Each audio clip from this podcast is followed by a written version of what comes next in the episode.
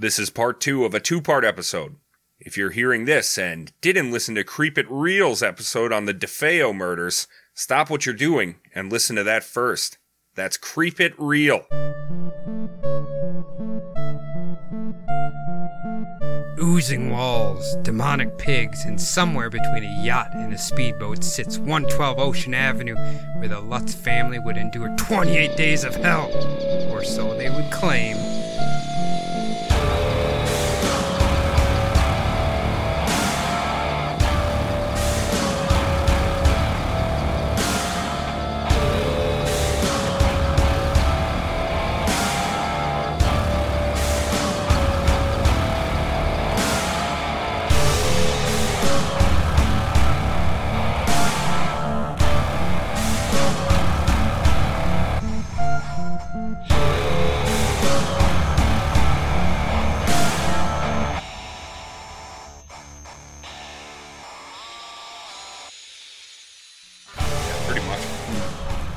Yelling into it, but trying to keep my breath noises out of it. I know, that's the one thing I, why when I'm not talking, I'm always like over here, because I hate when I'm like, yeah. It's the worst. I feel like a fucking pig. I'm just like waiting for the trough line. Uh, hello and welcome to another episode of the Bumblebutt Podcast, the only podcast on the internet that uploads weekly. Who knows what it'll be about this week? I do, because it's a fucking special mm-hmm. collaboration episode. Goddamn right it is. With Creep It Real. Right. They covered part one, beautifully. The DeFeo murder. Mm, they did a beautiful job. I said I said murder singularly, but there was S multiples. You did throw that in there at the end, in case you didn't hear the zzz. Mm-hmm. Six murders or five? Six or five, definitely. Six. I listened to the episode this morning. Yeah, and it very was, good. Uh, wonderful. Mm-hmm. It yes. was wunderbar. They have set the bar to almost an unreachable point, mm-hmm. but we're going to try. I don't know if we'll be able to do it, but we'll try. My name is Adam. Sitting across from me as ever is Jordan. Hello, Adam. Hey, how was your week? Pretty good. Did you kill? Yes. Did you become Mason God? Oh. No. Did you become young Mason God? Eh, kinda. All right. He's done it. Uh, do you have anything exciting to tell me before we uh, before I skip right over you? Uh, I mean, kinda. Go. Keep an eye on my friend's band. Like, I'm friends with all of them. Intrinsic from the Twin Cities. Uh, they're working on a full-length album right now, and earlier today I went and helped record some gang vocals on that. Was it? The, is it going to be their first album, or is this a... Uh, it's their first full-length. Okay. They have they have two E Ps out. Okay. So you can find that shit on Spotify and whatnot, but this is a concept album, so, you know, story the entire way through it. Say the name again. Intrinsic. Intrinsic. Sounds hard to spell. No, it doesn't. It's very... I N T R I S I C. Nope, that's I'm, intrinsic. I'm I N T R I N S I C. There you go, baby. But also, yeah, uh, you two at least know of the lead singer. Used to work with us all when we all worked together, so... Okay. Old Dallas. Yes, yep, sir. Yep, okay, yeah, yes, yeah, yeah. Sir. He doesn't yeah. work there anymore. Yeah. He had the exact same car as my little brother, mm-hmm. yep. and I uh, got really scared when I waved at my little brother one day and honked at him, and it was a, a very giant black man and not a back chase. But that's, uh, that's a fun little coinky-dink, isn't it? Oh, yeah. I think. Sitting across from me, as ever, is Cody. Hello. How are you, buddy? I am doing good. Are you? I'm fantastic. Are you sure?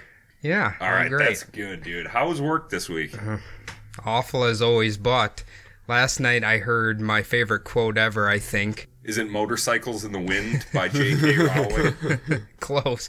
No, it was, um, if you think I'm tired today, just wait till tomorrow. Have you ever heard that before? No. We'll probably talk about it on Bumbles, but uh, I decided to watch The Room last night, and I was uh, I was dying. It's the old grandma, that's her line. And I was like, this doesn't make any What's sense at all. If you think I'm tired today, just wait till tomorrow. Oh, fuck. How do you know how tired you're going to be tomorrow? Fucking Claudette, because she has breast cancer. Oh. Don't you remember? I I don't remember. I kept laughing so hard I probably missed it. It's I definitely have breast cancer, and then it's never brought up again. No. Favorite part of the movie, and I literally sat and rewound it, was uh, where they're playing football in the alley. Yeah. The guy, com- Mark, tuxedos? Comes up. No, no, no. Before that, Mark okay. Mark walks up. and he, the one guy just hands him the football, and he like falls over like he's super hurt. I'm like, what the fuck is going on here? Acting. It's like he smashed his ribs by handing him all, handing him the football. I don't know. It was a good time. It was fun. It was fantastic. Now you should watch the uh, James Franco. Have you watched it? Yeah. It's funny? Yeah. Oh, good? It's good. It's oh, good. The disaster artist. Mm-hmm. You motherfucker. Motherfucker. Uh, you know, they're bad actors, but uh, what's his name? He Tommy Wiseau. Yeah. It starts off with like a softcore porn, which I guess oh, is yeah, fine. Yeah, yeah. No, I mean, except where he's fucking her belly button. I was going to say the sex scenes are very awkward. Extremely fucking awkward. Like, it made me uncomfortable watching it. See, it doesn't make me uncomfortable because that's just how my sex life is. Anytime someone's nice enough to let me do those things, it's real awkward. Ooh. Maybe, I hope, maybe it would happen more if you didn't talk about it so weirdly. Yeah, I don't know how else to talk about it without creeping people out. Tommy took What am I supposed mood. to say, Adam? Fucking, you know, anytime up. some chick lets me slam it in her and mix oh, up yeah. her guts. Oh, yeah. Jesus, okay. That's, I wouldn't go about it that way either. I'm not good at this. Well, anyway, fellas, are we ready to jump in this motherfucker? Let's get into the part two of the two-parter collabo. Mm-hmm. Pitter-patter. Let's get at her. So obviously everyone should have listened to part one, hearing all about the DeFeo murders. Creep It Real. Yep. Right. And if you haven't, turn this off right now and listen to that. Right. Now, what we're going to do is basically the adventure of the Lutz family and the uh, apparent extreme hauntings that they experienced while after they purchased the house. So Creep It Real did mention a little bit of a backstory of the area. Um, I have a few more things. Um, they mentioned John Ketchum. He was supposedly a man who fled from Salem, Massachusetts, and then he came to this location and was performing devil worship and everything. Sure. But anybody who knows the Salem witch trials know not a single person was actually practicing witchcraft. No. They were just little kids telling people to hang people, and it was yeah. just...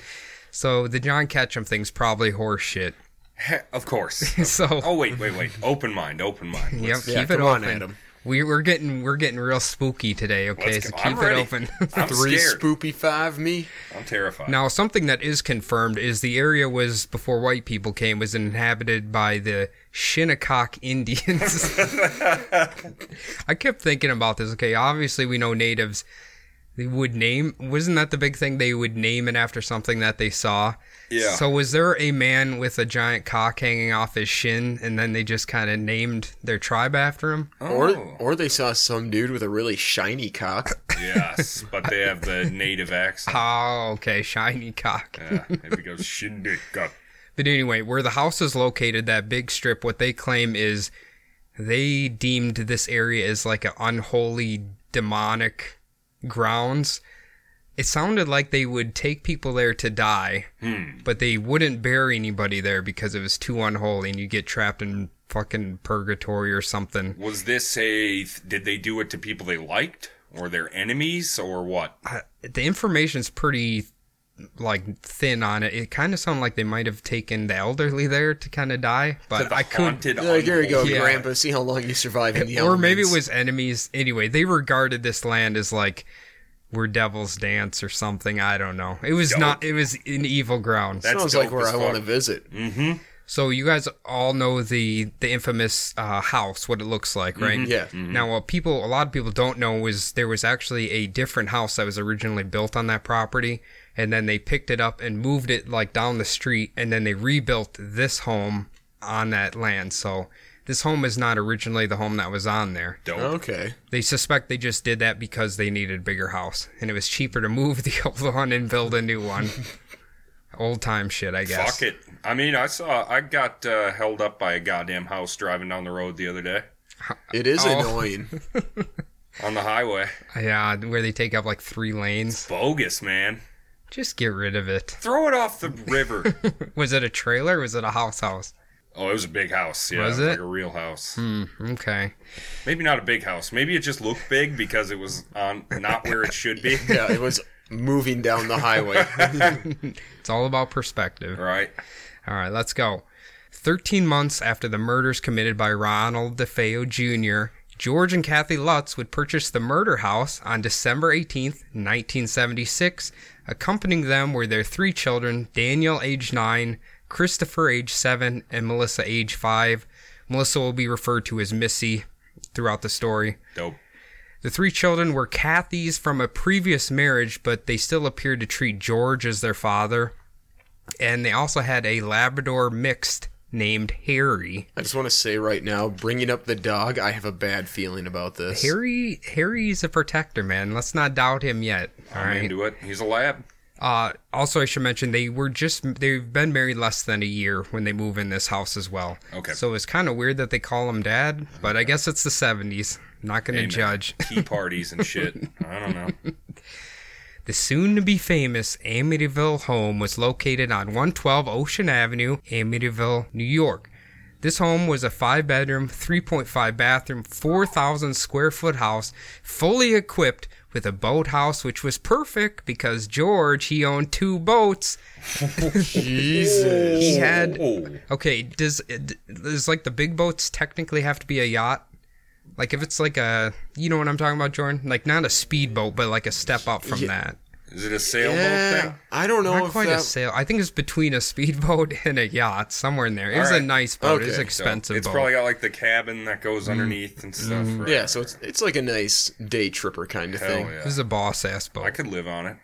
So anyway, the Lutz would purchase it for the much-reduced price of eighty thousand dollars, and for just an additional four hundred dollars, they could keep all the furniture that was left over from the DeFeo family. That's Listen, a pretty good deal, actually. You're losing money if you don't buy that furniture. It's cheap. No, I'm, I don't want it.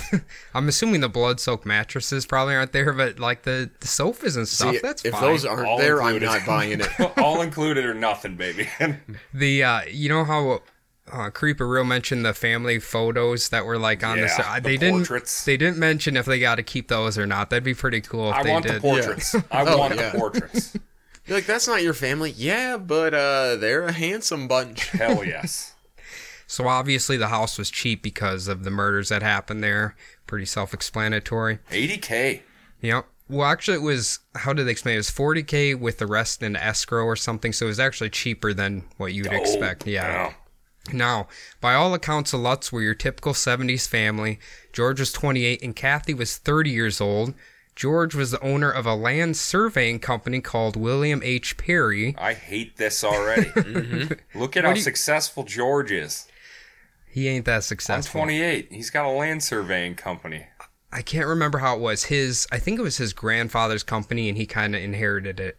He still owns it. I wish I, I had guess. a grandpa with a company. I've still, you know, when you see c- construction workers like standing on the side of the road with that weird tripod, I've still yet to figure out what they're actually doing. I don't know doing. what that is. I, I think that's surveying. I think, yeah, they're like getting distances like to like a millimeter or whatever, and also like elevation changes and stuff like that. It sounds boring as shit to me, but yeah. anyway. I know I watched him do it all the time on uh, Hell on Wheels, but uh, I, I don't know if they were doing the exact same thing.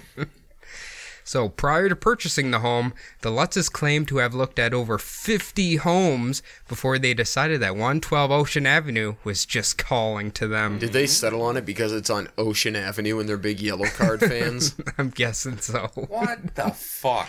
He's the only one who knows these fucking don't bands. Don't bring up Yellow Card with the fiddle. Didn't yeah. they have a fiddle? Yeah. Their, like, breakthrough album was called Ocean Avenue. All right. That's crazy that you know that. Actually, we're going to... I fucking love Yellow Card. I'm going to be mentioning something here that I think is going to bring up more hipster music. Now, prior to moving in, George claimed the DeFeos had a large sign in the yard that read, High Hopes. Now, High Ooh. Hopes is like the... I've seen that in so many hipster songs. Uh, Maroon five, I think, has one. That one band that I went and seen with Amy First that I don't off, remember the name. You can't call Maroon right. five hipster. They're I, one of like the biggest pop acts in the world. That's kind of true. Yeah, that's okay. the opposite of hipster. Everybody starts at a hipster at one point or that's another. That's true. So. Yeah, and then they sell out. Now, George claims about a month prior to the murders, the DeFeos had went to Canada to purchase an assortment of statues depicting the Holy Family. They would be sprawled out upon the front of the home. He believes that they knew there was something evil in the home and they needed the statues for holy protection. Fair. Makes now, this sense. was about a month prior to the murders. I don't know why they had to go to Canada to get him, but whatever. Because the people of Canada are pure, unlike us, us heathen Americans. Yeah. Now, the Lutz family would only last twenty-eight days in the home before fleeing the house with nothing but the clothing on their back. They claimed the house was so evil and haunted, they just could not endure it any longer. So what exactly happened to the Lutz that would cause them to just abandon everything? Now, the following events are taken from accounts written in the book, The Amityville Horror, A True Story by Jay Anson. Mm. Now, Jay would claim to have received about forty-five hours worth of testimony from the Lutzes and would simply put it in book form. Now, I'm going to say this. I actually took the time to read this book. Um, a lot of the books we read are, you know, true crime and all that shit, and it's really kind of stale sometimes. This book is awesome. Is if this you the like salty go- one? No, no, no. No. No, we're going to talk about him all later. Right. This is like the the Lutz family adventure, I guess, in the home, if you want to call it. Hell yeah. It's basically the, the book, and then the movies came, so. Okay. We're going to we're gonna go through day by day, basically, through this entire book about their entire venture with the poltergeist or demon or whatever the fuck it is. Hell yeah. And then we'll go into other stuff later. Oh, this is some hainted ass shit, buddy. Upon first moving in, the Lutzes would have Father Frank Mancuso come do a blessing on their newly found abode. Now, Father Mancuso claims that even before arriving at the Lutzes' home, he was getting strange feeling, mm. strange feelings about even entering the house. Mm-hmm. There's no altar boys in there. Father Mancuso arrives around one thirty p.m., and within his first flick of holy water, a horribly disembodied voice screams, "Get out!" Father finishes his blessing, but the horror would not be over for him. Later that evening, while driving from his mother's home, his Chevy Vega is mysteriously forced to the side of the highway, and out of nowhere, his hood flew open and smashed the windshield. Shit. Something does not like Father. No. The first night, December eighteenth, the activity started almost immediately. George was awoken at three fifteen a.m. to the sounds of knocking and tapping. He had gotten up and looked out the window and thought he noticed a shadow moving around the boathouse, so he went outside to investigate. There's a shadow in the boathouse. Oh, actually, I didn't put it in here, but Harry, he noticed Harry was he Harry was very anxious at something near the boathouse. So Harry's a good guy, right, Jordan? Yeah, Harry's a good dog. So he went outside to investigate, but did not find anything except the boathouse door was wide open. George had swore he had locked it. Someone's trying to steal my goddamn boats. Between December eighteenth to the twenty-first, the atmosphere of the once happy Lutz family already began to change for no apparent reason. George began to feel a bit of despair about the situation he had gotten himself into. Jay Anson describes George thinking this: a second marriage with three children, a new home with a big mortgage. The taxes in Amityville were three times higher than in Deer Park. Did he really need that new speedboat? How the hell was he going to pay for all this? The construction business was lousy on Long Island. If they aren't building houses and buying the property, who the hell needs a land surveyor? Hell yeah. All right, well, or... that answers my question. He is not a successful businessman. Yeah. Times are tough in uh, Long Island, brother. Now, this quote is important because it shows a man going from being happy about his new home to feeling doubt and depression setting in. George's mood was progressively becoming more negative. He stopped shaving, he quit showering, he began to yell at the children constantly, and began to gripe about the constant lack of heat. Now, this this he is a just dis- sounds like a crotchety old man. He's a real you might like a hermit. Yeah. I, I want to know your guys' opinion because I... I wrote this down, too. So when he was fighting with the children, on this day in particular... He wasn't fighting with the children. Uh-huh. He was beating the children, probably. That This is exactly what I said. He took okay. a giant wooden spoon, okay. and he beat all three of the kids. And it's literally like, oh, the next day the kids weren't sitting right because they were beat so hard from the night before. I'm like, so he Adrian Peterson syndrome. He said, pick your switch, we, boy. We got to remember, this is the seventies, so I guess beating your children... Beating children is going to come up later in here as yeah. well, so... Don't... Try not to, though. Really don't beat your kids no, at all. No, no, no. Unless no. they deserve it. Yep. Why, what, but even why? Then, don't beat them. Don't beat them. Now, regarding George constantly complaining about being cold, he would constantly check the heating system, but it was working perfectly fine, or at least the thermostat always claimed it was. George was constantly having to throw logs into the fireplace in an attempt to warm up. Now, the book really narrows in on how obsessed he becomes with trying to get warm. Fire. Right, basically. Wow. Now, Ed Warren, I... I was watching. I was. We're going to talk about him and her later on, but there's a few quotes from him. Now he calls what Ed, what George was experiencing, psychic cold. Okay, okay. That's what he called. He called it psychic okay. cold. So what this is, he said, basically the apparitions are stealing all his body heat. That's why he can't get warm. Oh. But I've never heard it been called psychic cold before. It sounds like some sort of Pokemon move. Psychic cold. Oh, Ed.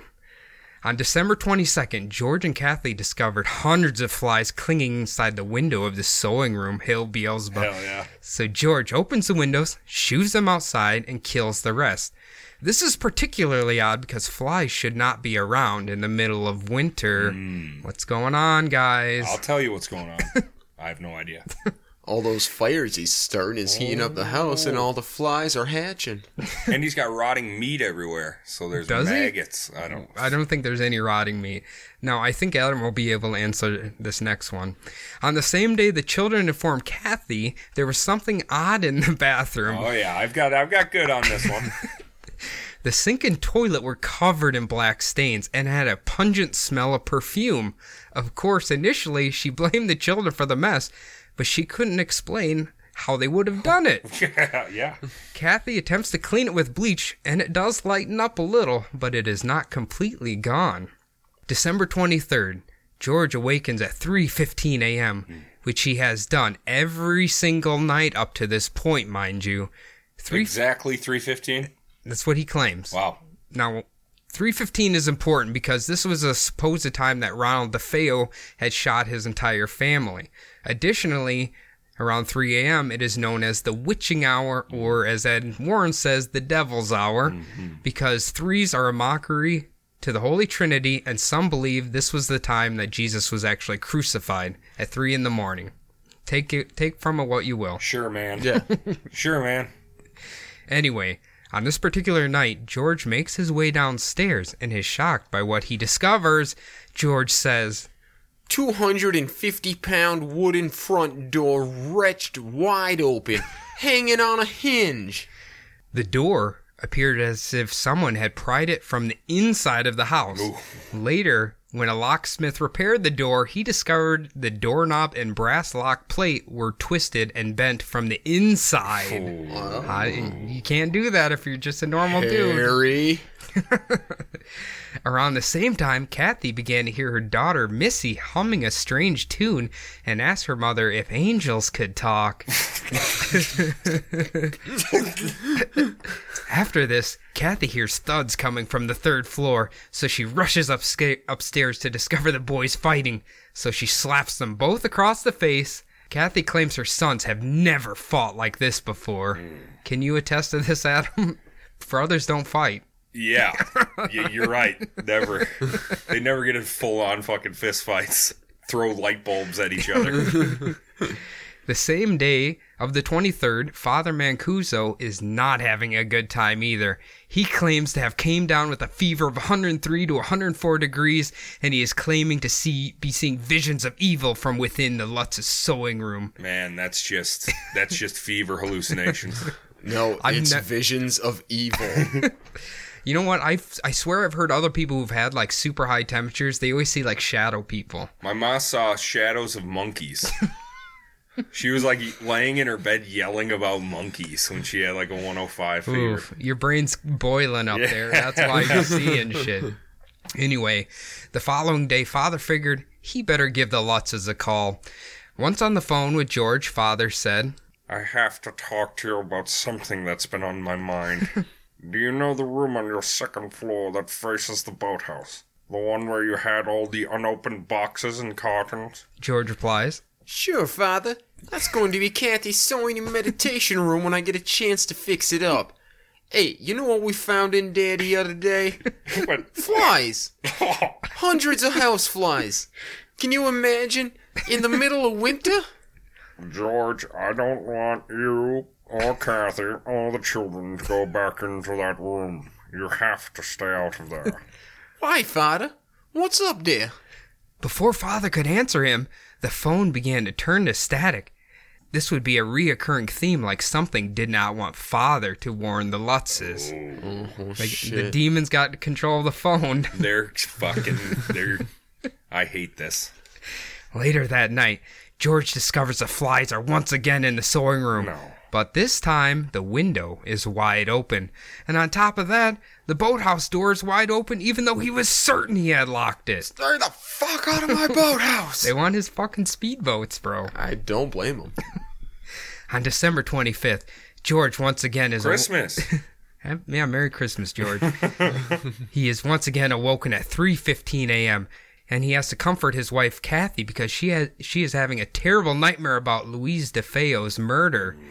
Afterwards, George goes out to the boathouse like he has felt compelled to do around three fifteen every night. This is a big thing, too. Every time he wakes up, he goes out to the boathouse. He's really obsessed with it. What's he trying to do? Something, Jerk off to his he, boats? He's trying to act like something is pulling him out there, like something wants him to go out there. And we're going to see why something wanted him to go out there this time. All right. George recalls this night was a full moon, and once outside, he turns and begins to notice something a bit ominous in the window. That window is, in fact, Missy's window, and she was just sitting there staring at him. But that wasn't all. Right behind her was the face of a pig with mm. glaring red eyes staring right back at him. Mm. George rushes inside to help Missy, but when he opens the door, Missy is completely asleep in her bed, but... the rocking chair in her room is moving back and forth. It's spooky, ain't it? Grandma Piggy was sitting there. Oh, shit. All right, we're going to go for another quote about Ed Warren here. So Ed claims that George was a Marine, which is true, mm-hmm. that he constantly, he was like a karate master. and, and Say it right. Karate. And he used to run with biker gangs. so, so what Ed says is when George would like get spooked by the ghost, he would try to fight him. He uh-huh. wouldn't be afraid of him. So uh-huh. it's very weird for a tough man like him to be afraid of ghosts. Hell Dude, yeah. Ed is the baddest motherfucker on Long Island. No, it's not Ed. It's George, George is saying George, this sorry. about it. George is a badass. Karate, bike gang, Marine. Fucking badass. That's beautiful. So later that day, Missy would tell her brothers and Kathy that the pig, in fact, had a name. Grandma Pig? That pig's name was Jody. Oh, Jody no. the pig. Oh, no.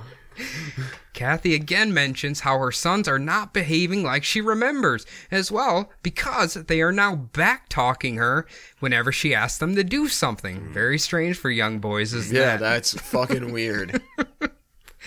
Now, December twenty-sixth is an important day for George and Kathy because it's Kathy's brother, Jimmy's wedding.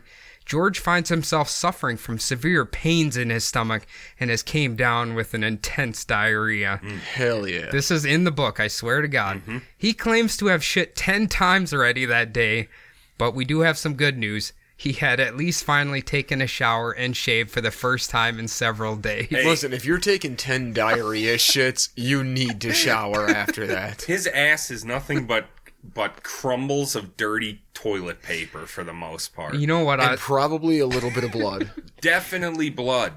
I, I, I, when I was reading this, I'm like, why do you even have to put that you took ten dumps in one day in this book? Well, I He's hoping keep, it impresses someone. I had to yes. keep track when I got my colonoscopy. Were you possessed? No. I just thought I had a bowel disease. But it turns out I was fine. Well, the ghosts are getting his insides and making him poop a bunch, apparently. All right. All right. They're just treating his intestines like a piping bag. Now, Jimmy meets them at their home later that night with fifteen hundred dollars on him to pay for the wedding services. Jimmy had only been there a few minutes while George and Kathy were still getting ready. When he notices, his fifteen hundred dollars had disappeared into thin air and was nowhere to be found. Later, George would give him the funds he needed to cover the wedding expenses, even though the Lutzes were in financial strain themselves. Now, another funny part of the book here. they say they they hone in on the fact that George and Kathy haven't made love since they moved in on moved into the house. Sure. And this night after the wedding, maybe they had a few beers in them or whatever. They finally make love. Kathy's love super happy. Air, yeah. But she also mentions that she has a dream about Louise DeFeo making love to some stranger, and when Kathy wakes up, she's like super rejuvenated. There's rumors that Louise DeFeo was having an affair on her husband. So she thinks she was, I don't know, invoking her? Or I don't know. It's very strange. Listen, either way, she got all horned up. Does it's, she ever try to blame the affair on demonic possession? I don't think so. Okay. Well, they were dead before they came out, so. All right. Anyway, I don't know why she brought that up. She had a lady wet dream, I guess. I don't know, whatever. On December twenty on December twenty-seventh, while in the basement, George notices that one of the wooden panels is loose. When he removes it, he discovers a room that is painted all red with a single bulb. This would be become this would become known as the Red Room. It is especially weird because it is not included in the home's blueprints. Kathy asked George, "Did you notice the funny smell in there?" "Yeah, I smelled it. That's how blood smells." I'm just like, how much blood have you been smelling, dude? Come on. Afterwards, George turns the light off, and upon walking away, he noticed a face within the shadow of the Red Room that he claimed that looked like Ronald DeFeo's face in there. Mm. Later on, they would uh, go to speculate mm. that this room, they they would go down there to sacrifice animals. That's why the room was back there. Okay. That's, that's the legend. The legend. Blood. And that's yes. why it's red. So when you spill blood everywhere, it just blends in with the paint, yeah. apparently. Yeah. Except I think it dries like maroon or something, so I don't know. Uh, mind you, these rumors came from a bartender that tells George okay. later in the story. Yeah. So we can trust bartenders, I guess. I don't God know. Goddamn right. Now, on December twenty-eighth, Father Mancuso had actually contacted the police when he couldn't reach the Lutzes. Remember, the phone wouldn't let him call them? Right. Yeah. The demon phone. Right. Now, Sergeant Al Gionfriddo would sit down with Father and tell him all about the DeFeo family murders. Within their conversation, Gionfriddo mentions that Ronald DeFeo would regularly hang out at Henry's Bar. Right. The book calls it the Witch's Brew Bar, oh. but the, the real name is Henry's Bar. Why did they change it? To protect the innocent? I assume because Witch's Brew sounds a little spookier. Mm-hmm. All right. I got you. Add a little salt. Got to get those sales, boy. I feel you. Now, why this is important to the story is because Gionfriddo claims that while on patrol, he started to notice George began to hang out at Henry's Bar and that he began to resemble Ronald DeFeo, almost as if something is possessing George to behave the same way Ronald did. That's what they're implying. The Shining. Basically, yes. Anyway, back with the Lutzes, Kathy had purchased George a four-foot ceramic lion for Christmas. It's a kind of a cool Christmas present, right? Yep, I guess, man. I'll take it. And they would sit it in the living room. At first, Kathy was certain it had moved a few inches. When George entered the room, he had tripped over the lion somehow and fell upon his stack of wooden logs. Initially, he believed he must have just twisted his ankle. But when Kathy examined his ankle, there were clear bite marks. The ceramic. Wait, so this was day three, and he already tripped over his brand new ceramic lion? Uh, day ten. Day ten. Oh, day ten of owning the lion? That they've lived in there. Oh, yeah, day three of o- owning yeah. the lion. Yeah, yeah. Day go. ten of the house. The lion doesn't like him, I guess. Yeah, it reached out and grabbed his foot or whatever. But, yeah. uh, took a nibble out of yeah. him. Now, back with Father Mancuso, the evil force just wouldn't leave him alone. Having been screamed at by an evil force, having his car's windshield smashed, contracting the flu that gave him a high temperature, if that was not bad enough, he now begins to receive stigmata marks on his hands. Shit. Clearly something is tormenting the poor pr- mm. priest. Now, I should mention, too, it's not bleeding. It's just red marks on his palms, so okay. he, he wears white gloves to hide it. Okay. Jumping to New Year's Eve, George and Kathy are enjoying a nice evening by the fireplace when all of a sudden they notice a demonic, horned and hooded fi- figure's face burned into the bricks. Upon a closer look at the face, it appears as if it had been half blown away, George said. As if hit with a shotgun blast at close range. You know I had to. You had to. Anyway, they're hinting that it was like the DeFeo shot their head off. Okay. Yeah. You know what I'm saying? And it left a horn.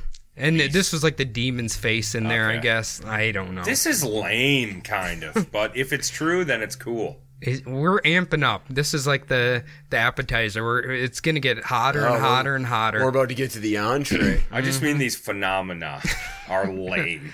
If you've seen a half-blown-off demon face in your fireplace, I think you'd be shitting your pants. I'd be pretty shit in my pants, yeah. The following day, January first, George and Kathy would... Happy ca- New Year. George and Kathy would catch a glimpse of the beady red eyes right outside their living room window, so they run outside and notice footprints in the snow, but these are not normal footprints. These are... left by cloven hooves, like those of an enormous pig. Jody the pig is back. Yeah, he... Mother, you... My mother's a saint. Okay. So Jody is her name, and it is not this pig. Did you ever ask her if she was named after a demonic pig? I didn't, but I will when I get home, or when I go see her. When they followed the footprints, they came upon the garage door, and it had been torn off its hinges. Why is this pig smashing it? To cap off the night, while attempting to sleep, Kathy begins to feel hands from some unknown force holding her down in bed. Wow. Ooh, this is that roleplay fetish she's always wanted. George, stop wow. it. Wow. Around the same time, Father Mancuso is still being tormented. After Father had given a mass, he was returning to his apartment, and when he entered, there was a horrid smell of human excrement filling the room. He would begin to burn incense. incense. Jordan would like that. He began to burn incense to combat the horrid smell, but it still would not go away. Jumping to January third, George goes to the Amityville Police Department to have someone come look at the footprints that, mind you, are still in the snow after a couple days. The cloven? The cloven hooves. Okay. Yes. Cops gonna get to the bottom of it. Rad. A detective, Sergeant Pat Cammaroto, then accompanies George to the house. He takes notice of the cloven footprints, and then George shows him the mysterious Red Room.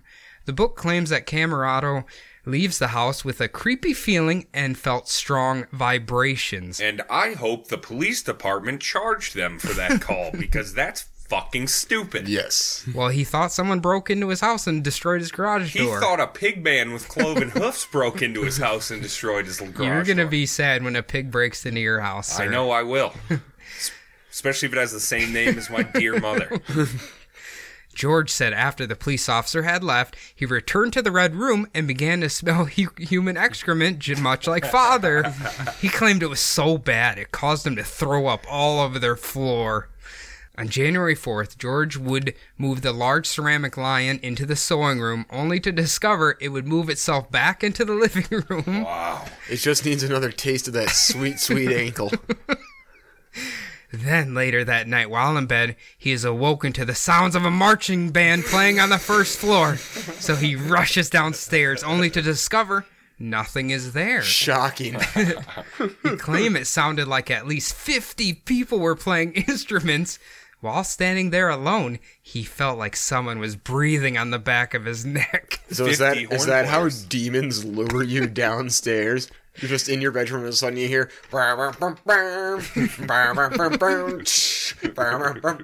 and then you come down and you're like, hey. It's just and a... then they whisper sweet nothings so, in your ear. So I take it you two have never woken to marching bands playing downstairs. Uh, you know, it's, Un- my, it's on my bucket list. I know. Unfortunately, I haven't. I'm going to say yet because I'm not ruling it out. George isn't done, though. He then returns to his bedroom only to discover that his wife, Kathy, is floating two feet above the bed and oh. heading towards the window. But, but he manages to stop her from going out. That same day, Father felt he needed to do something to help the Lutzes, but refused to return to the house. So instead, he dedicated a mass to the Lutzes, hoping that if the entire congregation prayed for them together, it would conquer the evil. I'm getting flashbacks of Annalise Michelle right now. Hell yeah. While it didn't help the Lutzes, Father's red marks on his hands disappeared, and better, better yet, the smell of shit disappeared from his room. On January fifth, George would once again be awoken by the marching band noise. He once again rushes downstairs, but nobody is there. He yells, "You sons of bitches, where are you?" This time he notices every piece of furniture had been moved. The rug had been rolled back. Damn. At least they were, I guess, conscious of, like, not breaking his shit while they're playing their yeah. bands down there, I guess. Yeah. They were working on their formations, and uh, they moved everything out of the way. Yep. Didn't want to dirty up the rug. It's a big fucking house, so it why is. Not? Oh, this is a monster fucking house. three point five bathrooms. I keep thinking about that. That's I'm... four toilets and three showers, boys. Yep. It's, they got a big fam, five people. It's beautiful. Mm. We, there was six of us in the house and two toilets. On January sixth, George would return to the basement to see if he could locate the horrid smell that had made him sick the day previously, but, much to his surprise, the smell had disappeared. While searching the basement, he discovers a mysterious well with a concrete cover underneath the basement stairs. Damn. So George contacts someone he knows who is a medium. Oddly enough, she brings up the mysterious well that is in the basement, and she will come over at a later date to see what exactly is going on in the house. That night, George is awoken at two a.m. and notices that Kathy is once again levitating in her sleep. Swiftly, George grabs her by the hair and pulls her back into the bed. Anywhere else would be fine. He said it... It's all he had. Okay. Much like football players, you just yeah, grab that bitch. Sure, and... it's legal. When he turns the lights on, he's shocked because it is not Kathy sitting there, but what looked like a ninety-year-old toothless hag. Waiter! He, of course he asked for a blowjob. No, anyway. Perfect, it's not going to hurt this time. Finally, Kathy wakes up and runs to the mirror to look for herself, but she had returned to normal. Hell yeah. On January seventh, Francine the medium comes over to take a tour of the house. After thoroughly walking through the entire house, she believes perhaps the house was built upon burial grounds or that someone was murdered in the house and may still be buried here. The basement and the sewing rooms are the most active areas. Now, they kind of point out that somehow she didn't hear about the DeFeo murders. I don't know how. I don't. They're trying to, like, hint that yeah. she didn't know. Unless she's France. from, like, the other side of the country and recently that, moved it there. It doesn't sound like it. No, if you're a medium, guess what? You know this shit. You you jack off over this shit. Yeah. On January eighth, a new phenomenon would begin. It was mid-afternoon when George heard Kathy yell from the third floor. He notices Kathy and three children are looking at a green gelatinous goo running down from the wall. Oh, that's Kathy the w- weirdest uh, cum shot I've ever seen. Kathy says, "Which one of you did this? Tell me or I'll break every bone in your bodies." George replies, "Wait a minute, honey. Maybe the kids didn't do it. Let me take a look." George then sticks his finger in the goo, smells it, and then tastes it. "It sure looks like Jell-O, but it don't taste like it at all." Oh my God. I think our boy Quetyol paid him a visit. Well, okay, if you've seen a weird substance running down your wall, why would you taste it? Uh, I'd never do that. That could be fucking fungus or some shit. What are you doing, George? Uh. George then assumes it has to be an evil substance and remembers everything Father has told him. George and the kids then gather buckets, collecting all of the mysterious goo, and proceed to dump it into the river behind the house. Thanks, guys. It's a fun family activity. Come Thanks, on. Thanks, guys. We got to go dump the goo in the river. After this, George decides the best course of action would be to try to perform his own exorcism within the house. So he grabs his trusty crucifix and begins walking from room to room, yelling, "Get out! Get out in the name of God!" Making sure to go within the evil sewing room and basement. "Get out in the name of God!" He finally cleanses the whole house and believes this is enough to drive out the evil within. On January tenth, it seems perhaps George had just pissed off the spirits even more. That night, a storm began, and Danny, the son, was going to close a bedroom window when all of a sudden, out of nowhere, the window slams down on his fingers. Ooh, I thought he was about to go Eric Clapton Junior there for a second. Not quite, not quite. Ugh. They claim his fingers are flaying from the cuticle to the second knuckle. Damn. Ouch. George promptly rushes his son to the hospital, and they bandage his hands. They really point out that, like, his bone, somehow just that bone is, like, flattened, but nothing else is damaged. I don't know how that's even possible, but whatever. Unless mom and dad hit it with a hammer or something. I guess she did break his bones in the end. Uh. They were... No, you were responsible for the goo, you little bastard. They returned home, and everyone made their way to bed. George would be awoken with the feeling of rain hitting his face, and he soon discovers every window in the house is wide open. They would spend January eleventh cleaning all of the water that had gotten all over their home. The evening of January eleventh, George is awoken by a horrendous nightmare in which he sees himself being torn in two and yells out, "I'm coming unglued!"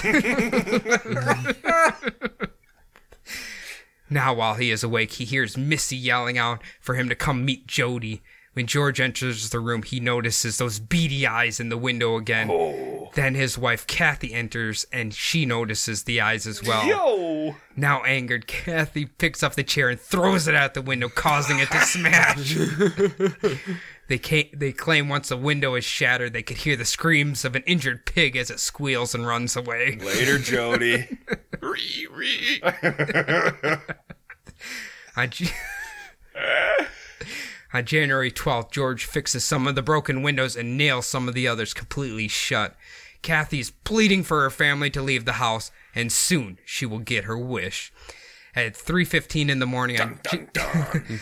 At three again. In the morning of January thirteenth, George is awoken once again by the sounds of the marching band, but he isn't getting up to check this time. Since everyone is afraid, the entire family was sleeping together in the, his bed, but none of the others seemed to wake up from the sounds of the band, only George. It was probably Flight of the Bumblebee that they were playing. There's parts of that that's real soothing. Oh yeah, you can you can drift. George soon falls back asleep, but is once again awoken by Kathy yelling. She tells George he is speaking in two different indiscernible languages, almost implying that he was speaking in tongues. Later that afternoon, George is finally able to get a hold of Father. Then Father pleads with them to get out of that damn house, and they finally agree. The family begins to load up in the van, preparing to head to Kathy's mother's house, but the damn van won't start. Mm. George pops the hood, but Sue notices a severe storm has begun, forcing them to endure another night. This time, when they returned into the house, the power was out and the phone was not working. If that wasn't bad enough, the thermostat kept going up and up until it reached ninety degrees. George would go check the oil burner, but it wasn't even on. When he made his way back upstairs that night, the green goo was oozing out of the sewing room door and slowly creeping down the staircase. Why was George so concerned with the heat? Wasn't he always trying to... It was hot. To... It's too hot. He's the biggest bitch. He's been trying to throw yeah. logs in the fire. But all... he's worried about his family. They're too hot. ninety degrees in January is way too hot, dude. It is hot. Yeah. So he wiped up the green goo, but for the most part just attempted to go to sleep and wait out the storm. Around ten p.m., the temperature switched from ninety degrees to sixty degrees very rapidly. So George would make his way down to the basement and grab logs to start a fire before returning to bed. Around one a.m., he found that Kathy was beginning to walk in her sleep, but he managed to get her back into bed. Then, his trusty dog Harry began to get sick and threw up all over the floor. Mm. That better be all that happens to Harry. Then, all of a sudden, George begins to hear scraping on the floor above him. The beds are sliding across the floor. Then, the dresser drawers are opening and closing. Mm. George begins to hear voices, and that damn marching band is playing downstairs and slowly make, slowly making their way upstairs as George can hear them approaching. Mind you, George claims he is completely paralyzed in his bed. Oh God, the French horns are coming. The weird thing is, nobody seems to be hearing it besides George, including Harry. When all of a sudden a large crash of lightning lets out a large boom, this is when George notices that sitting upon his stomach is Jody the demonic pig. Just perched up on his belly yeah, there? She's What's sl- up, bro? She's slowly creeping on his belly. Oh. The author said this next. George must have passed out from fright, because the next thing he remembers was the sight of Danny and Chris standing beside the bed. Danny and Chris tell George there's a faceless monster in their room. George can finally move now and rushes down the hall when he notices a gigantic figure in white standing on the stairs. It is roughly seven a.m. at this point, and the Lutz family decided to once again try to escape, and thankfully, the van starts this time. Yay! And they are off. Yay! Now, the book ends with them getting, I believe, a hotel room, but uh, they claim that night George and Kathy begin floating in the hotel room, and the walls are covered in the green gelatinous goo, yada, yada, yada. So it follows them. Yeah, it follows them. They can't just like, leave the house. It's following them. Mm. Now, are they sure they didn't just get like a huge order of guacamole and the kids splashed it on the wall? That is very plausible. What if George sticks his finger and he's like, hmm, I wish I had some tortilla chips for this. Yeah. Maybe a little salt. When the story of the Lutz family's nightmarish twenty-eight days in the house finally came out, it would begin a sensational story that would sweep the nation and cause the author of the book, The Amityville Horror Conspiracy, Doctor Stephen Kaplan, to become one of the saltiest people I've ever heard of. This is the guy. Never being able to let his bitterness with the Lutzes go, but he certainly did shed light on what is most certainly a fantastical paranormal case that is complete bullshit. Mm. On February fifteenth, nineteen seventy-six, Doctor Kaplan would receive a phone call from the largest newspaper in Long Island called Newsday. They were requesting his personal advice on the Amityville haunting, and at first he told them that he could not give them his honest opinion until he had done a full investigation himself. This is a small excerpt from the article. Stephen Kaplan, head of the Parapsychology Institute of America, an occult research organization in Setauket, who does believe in ghosts and hopes to investigate the house, warned that amateur ghost hunters should not mix into these things because they don't know how to handle a hostile spirit. Those butting in could be adversely affected, perhaps transferring the apparition from the DeFeo house to their own. Let the exorcist work in exorcism and keep the ne- neophyte out. I was kind of amazed that you can become a doctor in like paranormal studies. I don't know if you actually yeah, get like a piece of paper for that. I think I but... found my uh, career trajectory. Isn't uh, shitting uh, the guy from Ghostbusters that in real life now? He could be. I don't know. Okay. But couldn't tell you. This book mentions like Duke University has a big study on like occult shit and stuff, and there's like a bunch of other universities, like well-known ones, that you can go there and study this shit. It's kind of cool. All right, I'll have to find one of the other ones because there's no way I'm going to Duke. Well, you should be happy Duke. They lost, you little asshole. Oh, I am. I'm still salty over twenty fifteen. Ooh. All right. The following day, he receives a call from George Lutz. He claimed that he had read his article in the paper and would like for him to come invest- investigate the property. George said, I'm afraid, really afraid. We've called the Psychical Research Foundation in Durham, North Carolina, and the American Society for Psychical Research in Manhattan to investigate, too. Mm. We've got to find out what's happening in that house. Kaplan begins to inquire just what has happened to him in the house. George claims he just cannot simply explain the psychotic... psychic phenomenon, but there are certainly demons in there. He even knows their names, Kaplan asks. What are their names? George tells him he cannot say them out loud because it will summon them.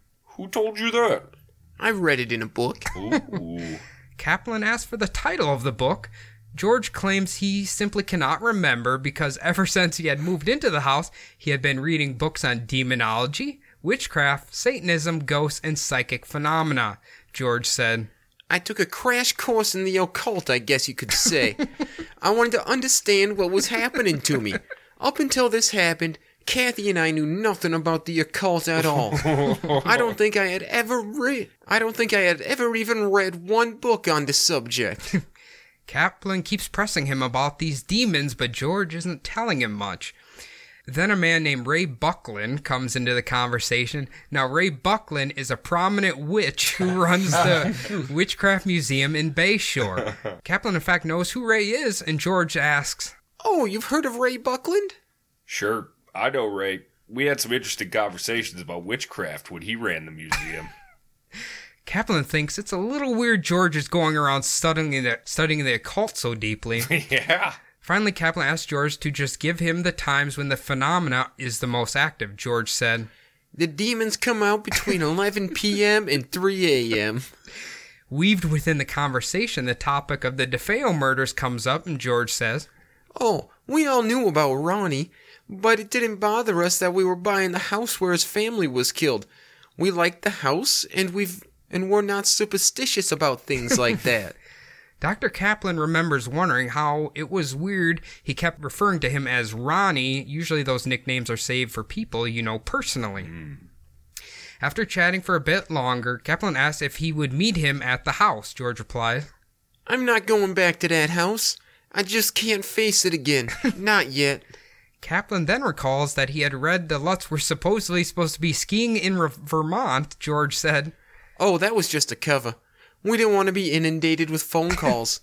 Actually, we're staying with relatives in Nassau County until, and we don't want the publicity." Perfect. He informs George that he needs to sign a letter of authorization to allow them to investigate the house. He agrees and said, "How much will this investigation cost me?" Like most paranormal groups, they do not charge a service fee. Hmm. So George and Doctor Kaplan agree to meet at Zum Zum's restaurant and sign the papers on Friday, February twentieth, and do their investigation February twenty-first. Before he hangs up the phone, Doctor Kaplan tells him that if this is in fact a hoax, he will not hesitate to expose him. Hell, hell yeah. They all agree, and Doctor Kaplan starts to assemble his team of investigators. Their plan was to run two shifts throughout the night, nine p.m. to six thirty a.m. Now, on February seventeenth, Kaplan was reading through the newest Newsday, which he seems to do a lot of, and noticed the headline, "DeFeo House Legal Twist." Apparently, the Lutzes are doing a press conference at the offices of William Weber. Wait a second. Weren't they supposed to be skiing in Vermont as a sub, as a cover story to avoid the media? Exactly. Yeah. And now they're doing a press run? Mm-hmm. All right. Now, William Weber is important because he was Ronald DeFeo's defense attorney. This is a quote from William Weber, and he said, "Based on certain facts related to us by the new owners, George and Kathleen Lutz, and certain physical evidence brought to our attention, we are considering a motion for a new trial." Uh-oh. This is either a huge coincidence or perhaps the Lutz and DeFeos were working together. Plus, Kaplan thought the Lutz didn't want any T V or didn't want any publicity, which is very weird, like yeah. Adam said. Oh, yeah. The following day, Kaplan did an interview for the Long Island Press, basically stating that he would be investigating the house soon, but did not give an exact date and certainly would not tell them beforehand whether he believed the house was actually haunted or not. Very smart. Jumping to February eighteenth, Kaplan receives a call from George Lutz, who seems rather annoyed. George said, "You told the press you would be investigating? I told you we didn't want any publicity." "Yes, George, but you failed to tell me about the press conference you held on that very same day. I didn't feel I was giving away any secrets, and in case you didn't notice, I took special care not to mention the date. Since you are not going to be there, I have some apprehension that people may misunderstand when they see a large group of people entering a vacant house. The police may think we are intruders attempting to break in. We are merely covering all bases by making it public knowledge that we will be investigating at some unspecified date." "Well, I told you we didn't want any publicity, and you told the press anyway. I'm going to have to postpone your investigation oh. for at least a couple of weeks." "George, how much are we charging you for this investigation?" "Why? Nothing." "That's right. We're not charging you a single penny, George, and we do have other cases to investigate. Yours is not the only one. So it doesn't really matter to me whether we investigate your home or not. We are a public service organization. We do not ambulance chase or ghost chase. You came to us for our help. We are quite willing to spend our time and money to help if you are sincere, but we must always reserve the right to tell the public the true results of our investigations." "Well, I guess you're right. But we're really tired of this whole thing. We only gave that press conference to clear up the exaggerated rumors about our story. I think I'll wait until the publicity has died down before ha- having you investigate. Cancel your plans for this weekend, and I'll see you in about two weeks. "Fine, George. Our egos will still be intact whether you call or not. We'll be here if you need us." This is where the uh, the salt begins here. So they wish each other farewell, and Kaplan calls off his investigation. So what's the next logical thing for Cap- Doctor Kaplan to do? Release an article in the Long Island Press the following day titled, "Ghost Hunter Smells a Hoax." Hell yeah. The article basically says Kaplan believes the Lutzes are full of shit, and even moreover, he thinks the entire thing could have been set up by Ronald DeFeo to get a new trial. What? You, the whole thing? Think about it. What he's saying is, why would they do a press conference from Ronald DeFeo's lawyer's office? Yeah. Oh. Okay. And then the lawyer was like, hey, uh, things came to light. We're going to try to get a new trial here. Okay. See, I thought you were, uh, I thought you were saying, like, they were patsies for DeFeo's defense this whole time, the Lutzes. Well, that's what Kaplan is suspecting. He's saying yeah. the whole time? They made up the whole haunting story to try to prove that, because remember, Ronald said that demons made him do it or whatever. True. So they, he's suspecting that they set up this whole thing on behalf of Ronald DeFeo to release him from jail or get him mm-hmm. in mental, uh, mental institution or whatever. That's crazy. That's a big conspiracy, but All that's right. it kind there's a lot of coincidences here, yeah, you know what I'm yeah. saying? Now, moving forward to February twenty-fourth, Doctor Kaplan was watching the Channel five local news based out of Manhattan when an interesting event was announced, it said. And don't forget to tune in tonight, folks. Our ten o'clock news will be taking you on a tour of the famous haunted house in Amityville. Don't miss it. They will be performing a live seance on T V. Oh. Get fucked, Kaplan. I tried so fucking hard to find this. It, it it must be too old. Nobody has like a tape of it on YouTube or anything. I feel so bad for Doctor Kaplan.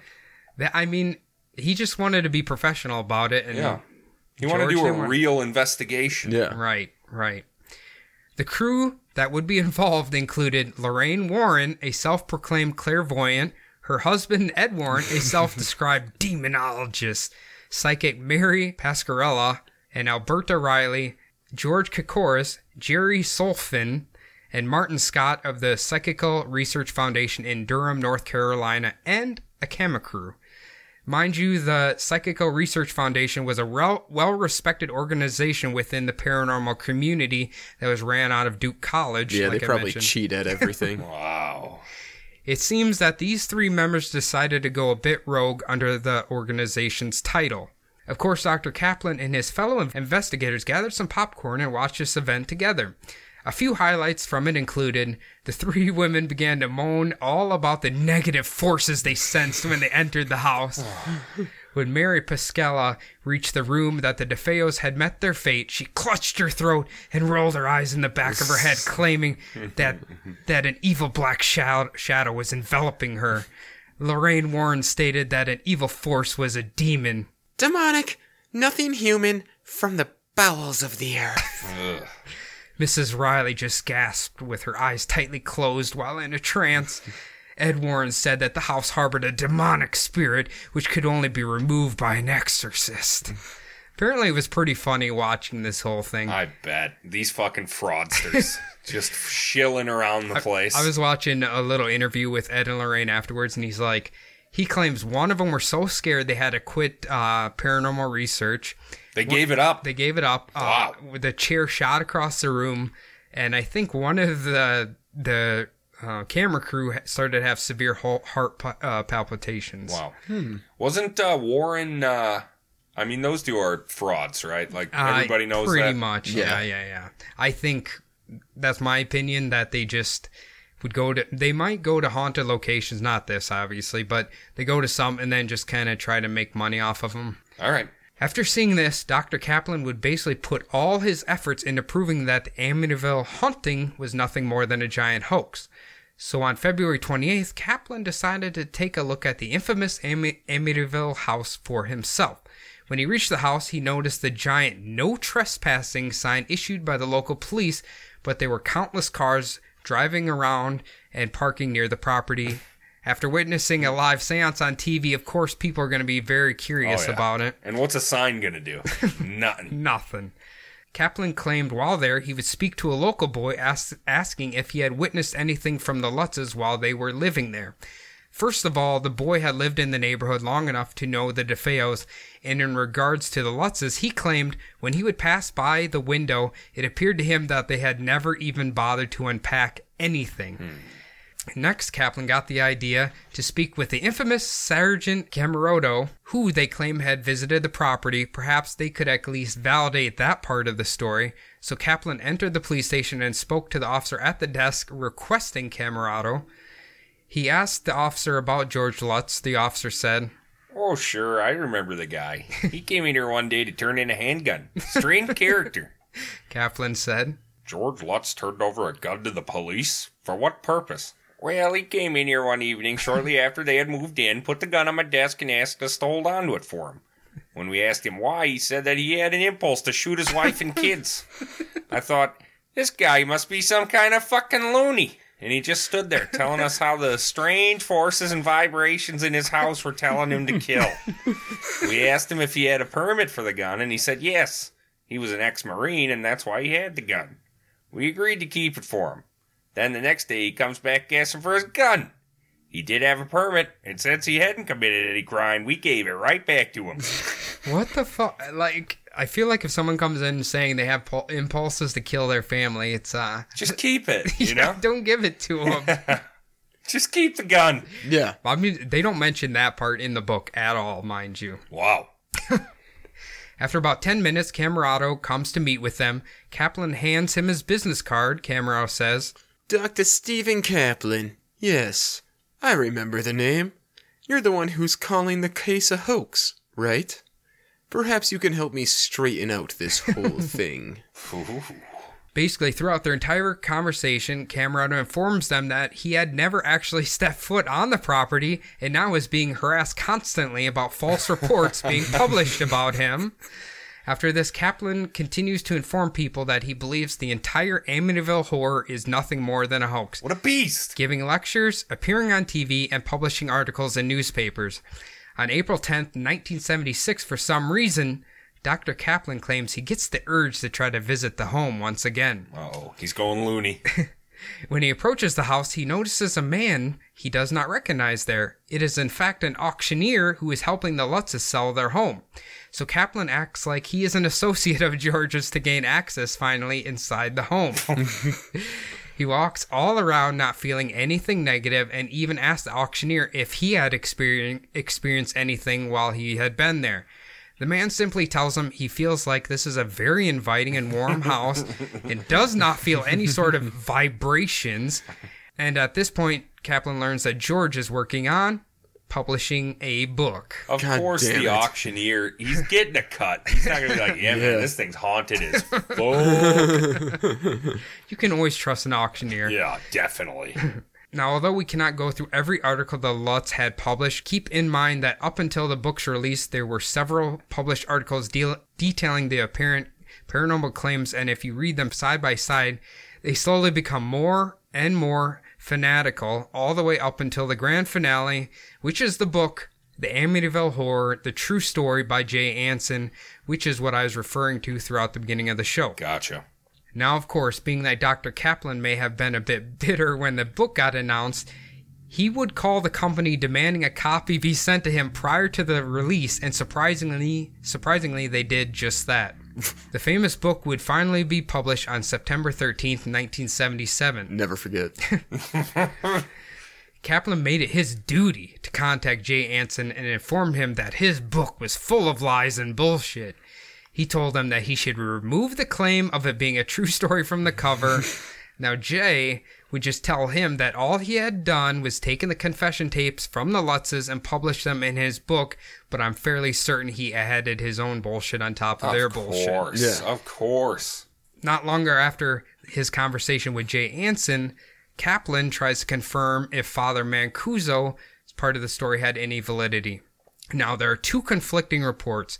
One claimed that Father had assisted the Lutzes prior to moving in, and another claimed that a priest came over when they moved out and did the little blessing or whatever. Now, Father Mancuso was not actually involved at all. What? The pastor's name that was actually involved was Father Ralph Pecoraro. What? Yeah. Father Mancuso's not real? He's just made up. But I had a great voice for him, so that makes did. me a little mad. You sounded like Professor Snape. There was another, I, I'm assuming, Irish father here, maybe Italian. That's definitely, they're both Italian yeah. names. Like, as fuck. Like, I don't know how you would think they're Irish at I all. I don't know. It doesn't start with an O or a Mick. Pecoraro, the strong, oh, it's a Pecoraro from, I, from Ireland.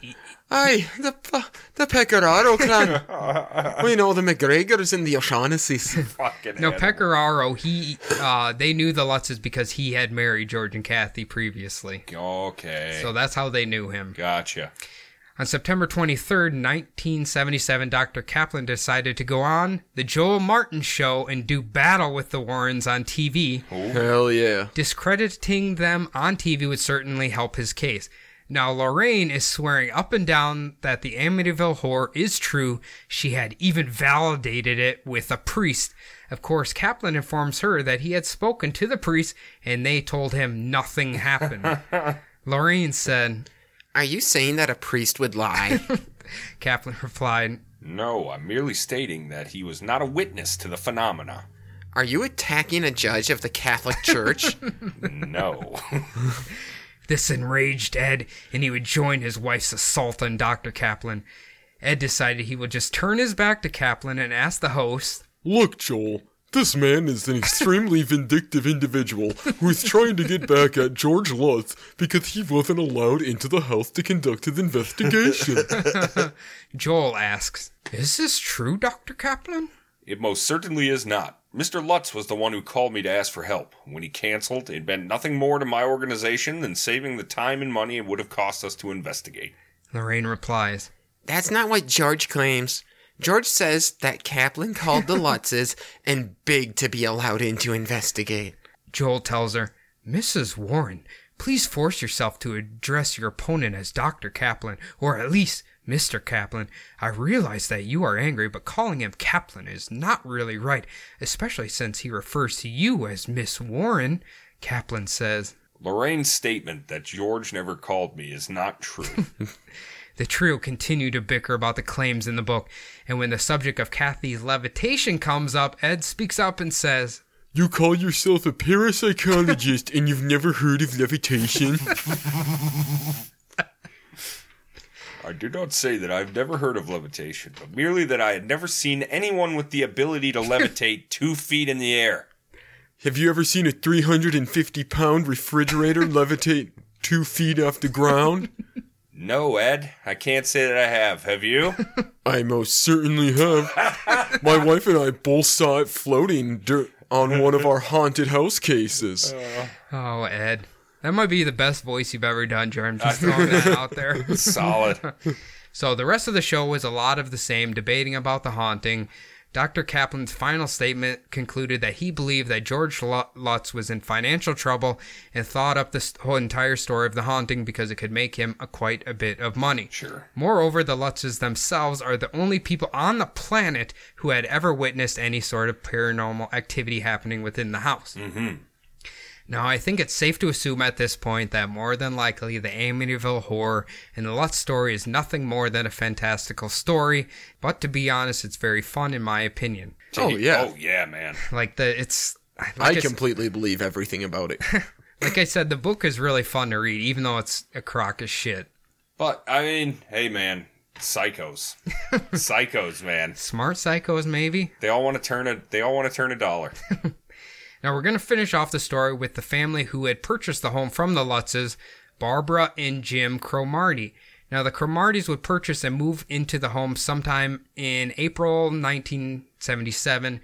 They were actually relatives of Louise DeFeo, and in their minds, they wanted to honor Louise by taking care of the home. All right. Now, the trespassers were so bad that Cromarties actually changed the address of the home from one twelve Ocean Avenue. We don't know what they changed it to, but it didn't completely detract people because, to be honest, the house sticks out like a sore thumb with the ever-famous devil windows everybody knows. Mm-hmm. Now, the Cromarties never once felt anything negative ever happen in the home, nor had any sort of paranormal activity. In fact, they were putting quite a bit of money into refinishing the home, and it actually turned out pretty nice. Yeah? All right. Yeah. Um, I don't know if it was them, but someone eventually changed those creepy windows on the third floor to, like, just regular windows, making it harder to spot it. Now, on March twenty-eighth, nineteen seventy-eight, Jim and Barbara Cromartie would allow Doctor Kaplan to do a mini investigation. It basically consisted of Doctor Kaplan, his assistants, and a psychic. They were there for several hours, and biggest surprise, nothing ever happened. No noise, no nothing. Hmm. The Cromarties actually let them in on a few little secrets. First of all, the windows operated on a very old weight and pulley system and would occasionally pull themselves open or shut themselves at certain times. Secondly, the red eyes. Well, that was actually the neighbor's cat named Evinrude. What, after the battery or what? After the boat motor? Oh, yeah, the boat motor? Maybe, I don't know. Now, Evinrude would constantly climb up on the windowsills, and at certain points in the night, her eyes would appear red. That's what they claim they think the red eyes were. Okay. I don't know why they threw a chair at the poor cat, but yeah. whatever. Yeah. Why is it squealing? But that explains the old pulley thing. It explains old boys crushed little mm, digits, yeah. doesn't mm. it? Now, something else they point on here is, so Doctor Kaplan received a hardcover book, uh, copy of the book. And when the paperback uh, book version came out, there was a few changes. They changed his father's car, changed from a Chevy Vega to an uh, old tan Ford. Now, why do you think they did this? I don't know. To discredit him. No, because people found out a Chevy Vega's hood doesn't open this way. It opens this way. So the windshield couldn't even oh. that way. Now, there were so many lawsuits going on. Like, the cop was suing them. The Cromarties were suing them. There's, like, suing everywhere. So they changed the police officer's name from Cammaroto to Zammaroto. You're like, we go from the start of the alphabet to the end. No one will ever get it. It's just like... Now, if you want to know about the sacrificial red room, all that room was there is so they could uh, access the internal piping in the house. That's okay. The only reason that was there. That was like the heart of the plumbing mm, or whatever. Right. Now, the uh, the mysterious green jello, when the Lutzes first told the story, it was red, and some reason it turned green eventually. I don't know. Ed Warren said that... Um, I think they heard about Quetyl. It could have been. I think so. Ed Warren said that it was a psychic... Uh, what those things are is you'll see blood coming down the wall, right? And when you touch it, nothing will be on your hand because it's a psychic image coming from your mind's eye, projecting that on there. That's what he claims it is. Cool. It's just from your... I hate Ed Warren. Cool. No, anyway, a few last notes. Uh, in nineteen seventy-nine, the Amityville movie was released, the original one. That's quick. In two thousand five, the Ryan Reynolds remake was released. Ah, uh, yeah. George and Kathy divorced in nineteen eighty-eight. R I P Not quite yet, Jordan. May to tenth. Their marriage. May tenth, two thousand six, George passes away. Rest in pepperoni. August seventeenth, two thousand four, Kathy passes away. R I P in peace. Now, um, the final thing is their son, Daniel, released a documentary called My Amityville Horror, and he is basically blaming George's occult practices for the haunting in the house. And the summoning of the... Yeah, he, he brought all of that in there because he was studying the occult. Okay, but... so this prick is still going on with yeah, it. Yeah, the true... other two kids uh, deny it. He's staying on board that the hauntings were all real, so... Maybe right, there's a little exactly. cash. Ching, Maybe ching. There's a little cash in it. Yeah, guys, and uh, that basically concludes the entire story of the, the haunting that took place afterwards. Well, haunting, let's air quote, haunting. I'll, yeah. I'll give that a hard air quote. Yeah. I'll give that a zero out of ten out of believability. Yep. They just capitalize on, I guess, somebody else's despair, which hey, is the DeFeo yeah. murders. And... We had the fucking fun part of this, didn't we? Yeah. Yes, we did. They... Listen, Creep we, Real we took do. the part that was suited for us. Creep It Real did fantastic. Oh, they did oh, beautifully. Yeah. Um, I hope we did. We kind of got on their level. Probably not, but... Uh, hey, we can never be too good, you know no, what I mean? Yeah. Absolutely not. But uh, I'll be curious uh, if anybody actually thought this place was haunted before this. My personal opinion is they made shit up. Yeah. yeah. Yeah. After hearing the facts, they definitely did. Yeah. Weren't we supposed to talk about Ryan Reynolds and his uh, uh, pajama pants, too? If you want, I guess. Uh, every I hope all the ladies know that, yeah, obviously he's a, a stud or whatever. He looks really good. George Lutz, the real George Lutz, is like a chubby Italian man, so yeah. he yeah. doesn't look that sexy. I Ryan Reynolds. He's hot. He's hot. He, wanna, he's, a, he's a good-looking man. I want to grab him. And if you guys didn't know, the movies went way beyond uh, what the book did. So of course. Every step of the way, it just keeps distorting and distorting and distorting and distorting. Yeah, you got to make that money. Otherwise, the movie isn't worth it. You know what's funny? I forgot. Thank you, Jordan. That was Hollywood Minute with Jordan. That, I don't know. I That was worse than... That might be the worst way I could have said that. My brain was just stumbling around for words. You know, it's like, this works, this works. You know, the final thing I forgot to mention, one of the Lutz's biggest articles before the book was released, guess what magazine it was in? Double X L. Mad. Uh, Good Housekeeping. Ah... I didn't take them for a paranormal magazine, but whatever. Yeah, well, that's the thing. they they ruin the living room. Yeah. No, the the stairs in the sew or no, the walls in the sewing room. That's yeah. that's where Quetyilcum was coming off. Right, right, right. I forgot to mention the, the living room was fine because the marching band rolled up the mug. Mm-hmm. Made sure not to damage any furniture. Mm-hmm. I forgot to mention, too, George and Kathy blamed the paranormal events on, uh, was it transcendental meditation? They were practicing, I Tran- guess it was... Transcendental Yeah, meditation. transcendental. Yeah. I don't really know what it is, but they think they invoke That's demons. Where you transcend, man. Mm. They think it invoked yeah. demons in them or whatever. Sure. They opened up their mind's eye to the other dimensions, mm. man. To the evil world. They went to the spirit plane and fought the demon holes, bro. Well, George got that karate and fucked him up. Ooh, I oh, forgot yeah. about the karate. Rode his motorcycle into hell and fought all the demons. The biker gang karate master marine. All right, final thoughts. What do you think? Final thoughts, bullshit, but a lot of fun. A lot of fun. Jordan. And no vicious murder I'm, either. No. I'm in the same boat as Adam. It's a complete crock of shit, but it might be one of the more entertaining crocks of shit. I'm telling you guys, I know the book's non-fiction, or is fiction, obviously, but it's a good, it's a fun read. It's a yeah. quick read. I'm and, on. I'm about halfway through it. Yep. Yep. Anyway. I am zero percent of the way through it. You don't read books, so we don't worry about you. That's true. Hey, didn't... What, real quick, before we close yep. this out, I swear we did a goddamn story with a Chevy Vega in it. I don't know. It was a popular car in the seventies, eighties, I guess. Burger Chef. Yeah. That was one yep. Okay. I almost said the three X murders. That was right around that time, right? Wasn't yeah. it like three X, then Burger Chef or mm, something? Yeah. yeah. Mm-hmm. All right, well... Right around there. That's great, Cody. Fantastic job. Thank you. If you want to email us about how cool this crossover was, you can do so at bumblebutt podcast at gmail dot com. What's that, Adam? bumblebutt podcast at gmail dot com. If you want to get a hold of us on Twitter, it's at bumblebuttpod. And on Facebook and Instagram, at bumblebuttpodcast. Jordan and I also have personal Instagrams. Mine is at bumbleadam. Jordan's is at j.j.fox. Is that right, Jordan? That is correct. And if you want to get in touch with Cody, just do the Bumblebutt podcast. Right, right. Now we... it's time for the most important... I'm sorry, Adam. We didn't get any reviews. I'm hoping maybe people will really like this episode and be like, you know what? These guys deserve a five-star. Cody, you know when I start firing into my catchphrases... If I'm interrupted and told to stop, I get incredibly angry and horny.